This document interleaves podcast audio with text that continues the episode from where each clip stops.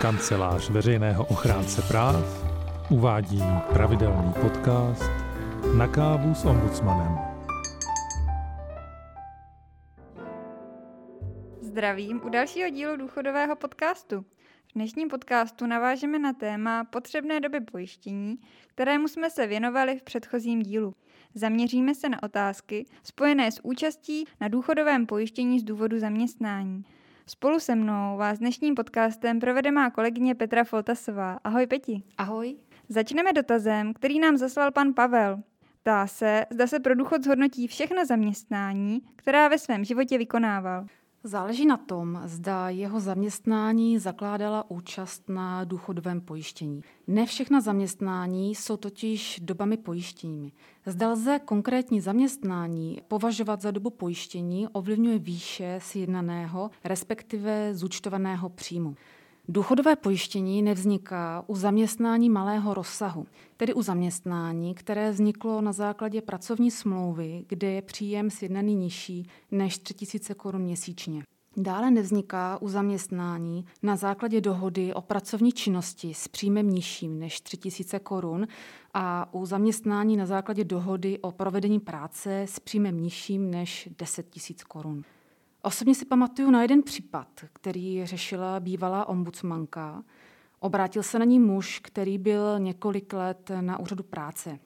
Stal se invalidním, ale bez nároku na invalidní důchod, neboť nesplnil potřebnou dobu pojištění.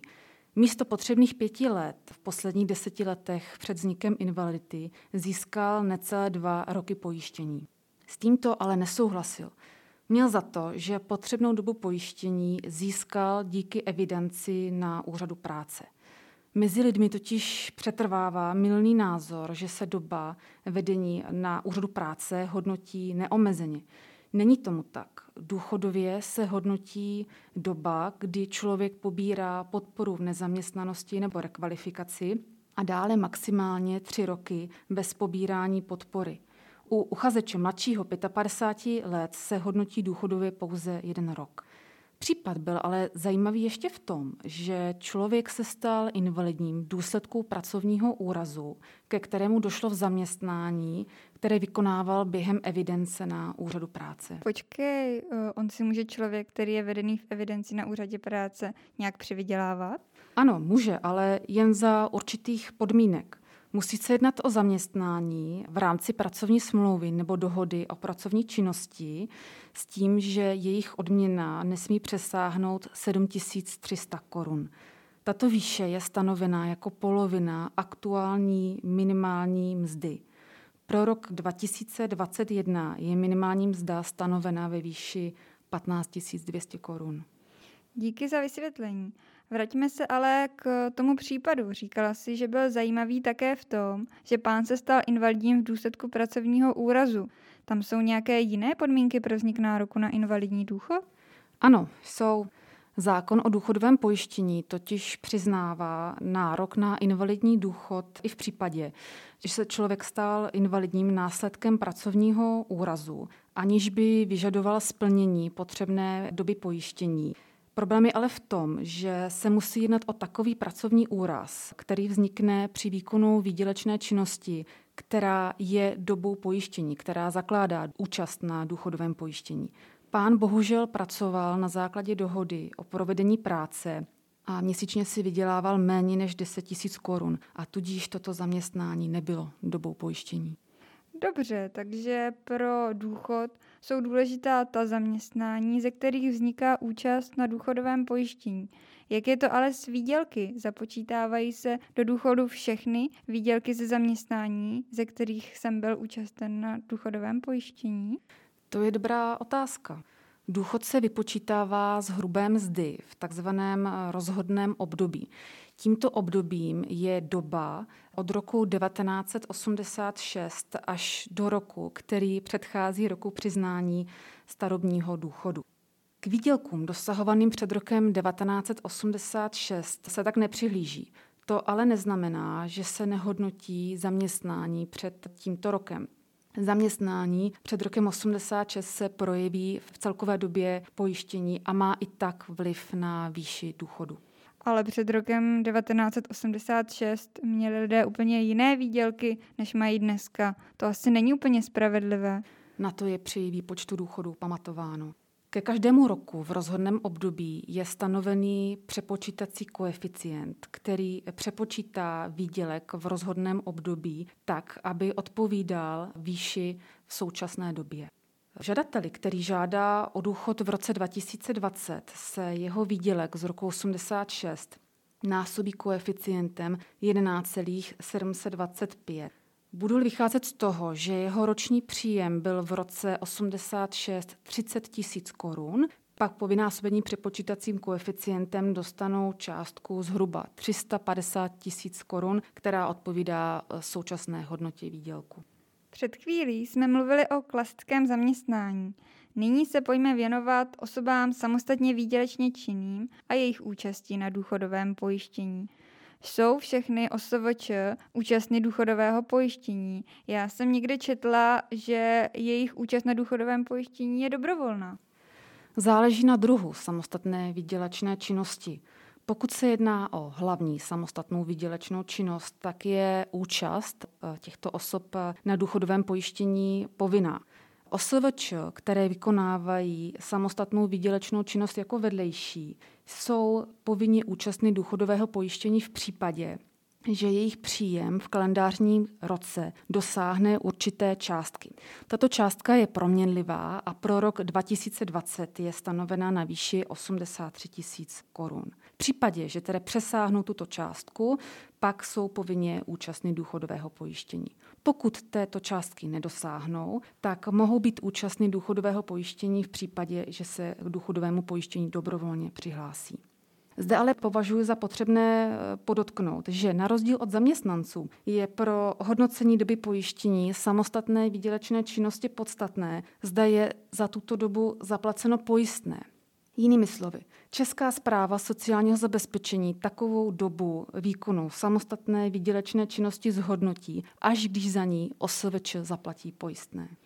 Naznačuješ, že zaměstnancům se hodnotí výdělečná činnost jako doba pojištění i tehdy, pokud za ně zaměstnavatel nezaplatí pojistné? Ano, přesně tak. Pokud měl zaměstnavatel povinnost pojištění odvést a toto pojištění neodvedl, nemůže to jít zaměstnanci k tíži.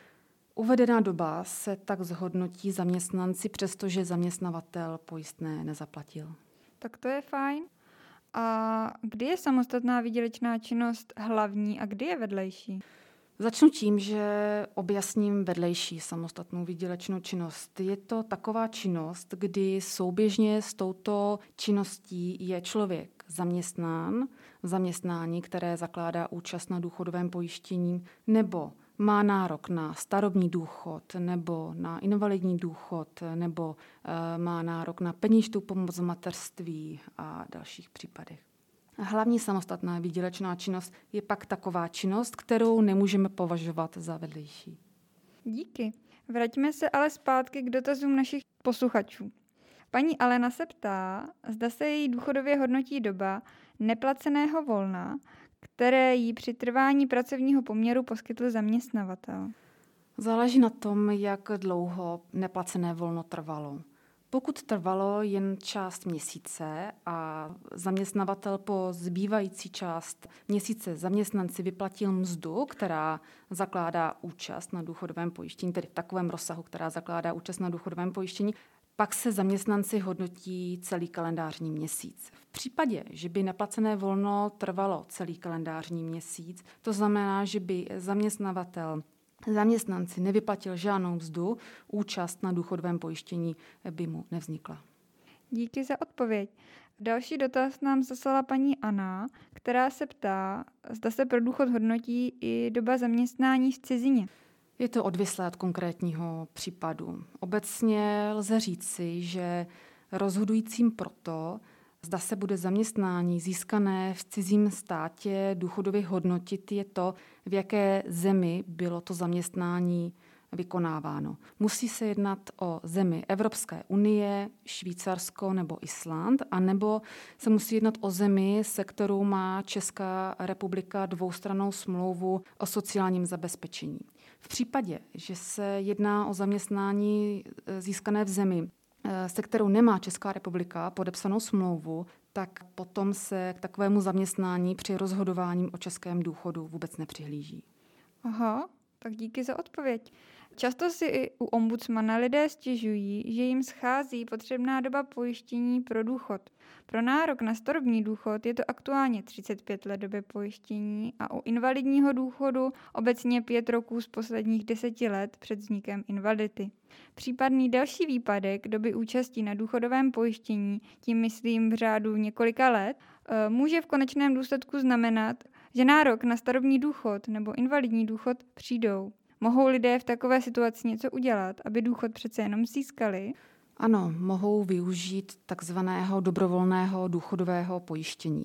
Dobrovolným důchodovým pojištěním lze pokrýt dobu, kdy člověk není anebo nebyl účasten důchodového pojištění, a to buď z titulu výdělečné činnosti nebo z jiného zákonného důvodu. Jedná se tedy o průběžné placení důchodového pojištění nebo o zpětné doplacení důchodového pojištění. Průběžné je pak takové dobrovolné důchodové pojištění, kdy se v průběhu života dobrovolně přihlásím k účasti na důchodovém pojištění a budu si každý měsíc platit pojistné. Aktuální výše měsíčního pojistného v roce 2020 je 2439 korun. Tím se mohou dopředu připravit na to, že v budoucnu splním potřebnou dobu pojištění pro nárok na důchod. A tímto způsobem si mohu doplatit libovolný počet roků? Libovolný počet ne. Můžu takto platit pouze 15 let za život. Dále platí ještě jedna omezující podmínka, že přede dnem podání přihlášky k účasti na dobrovolném důchodovém pojištění musím získat alespoň rok čisté doby pojištění. Tímto myslím ze zaměstnání nebo ze samostatné výdělečné činnosti. Říkala si, že důchodové pojištění lze doplatit i zpětně. Je to vázáno na nějaké podmínky, nebo tak lze učinit kdykoliv, když mi chybí v minulosti nějaká doba pojištění? Důchodové pojištění je možné doplatit jeden rok před doplacením bez udání důvodu. Za určitých podmínek lze doplatit i dřívější období, než je jeden rok zpětně. Doplacení ale musí být navázáno na zákonem stanovené doby. Jde tak například doplatit doba studia, která už se od roku 2010 nehodnotí jako náhradní doba pojištění, nebo třeba můžu takto doplatit dobu evidence na úřadu práce, kterou nemám rovněž eh, hodnocenou.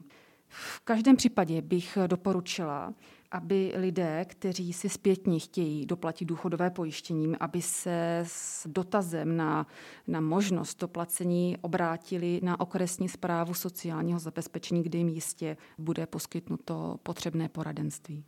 Ale co tedy konkrétně musí člověk udělat, pokud chce to dobrovolné důchodové pouštění využít? Musí podat přihlášku na příslušné okresní zprávy sociálního zabezpečení podle místa bydliště a musí zaplatit pojistné.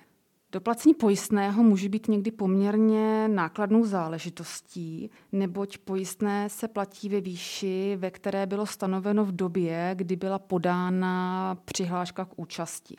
Uvedu příklad. V roce 2020 si budu chtít doplatit pojistné za období let 2004 eh, až 2010. Za toto období ale budu doplácet pojistné platné v roce 2020, nikoli v pojistné, které bylo platné v letech 2004 až 2010. Víc dotazů se již do dnešního podcastu bohužel nevejde. Děkuji ti, Peti, za spolupráci. Není zač. Děkuji i vám, naši milí posluchači, že jste si dnešní podcast poslechli příštím, který budeme vysílat až po novém roce, se můžete těšit na povídání o dobách péče o děti a o osoby závislé na péči. Konkrétně se budeme bavit o tom, jak se doba péče o tyto osoby promítne do důchodu. Vzhledem k tomu, že tento podcast je posledním v letošním roce, přeji vám za celou naši kancelář příjemné prožití vánočních svátků a úspěšný start do nového roku. Naslyšenou!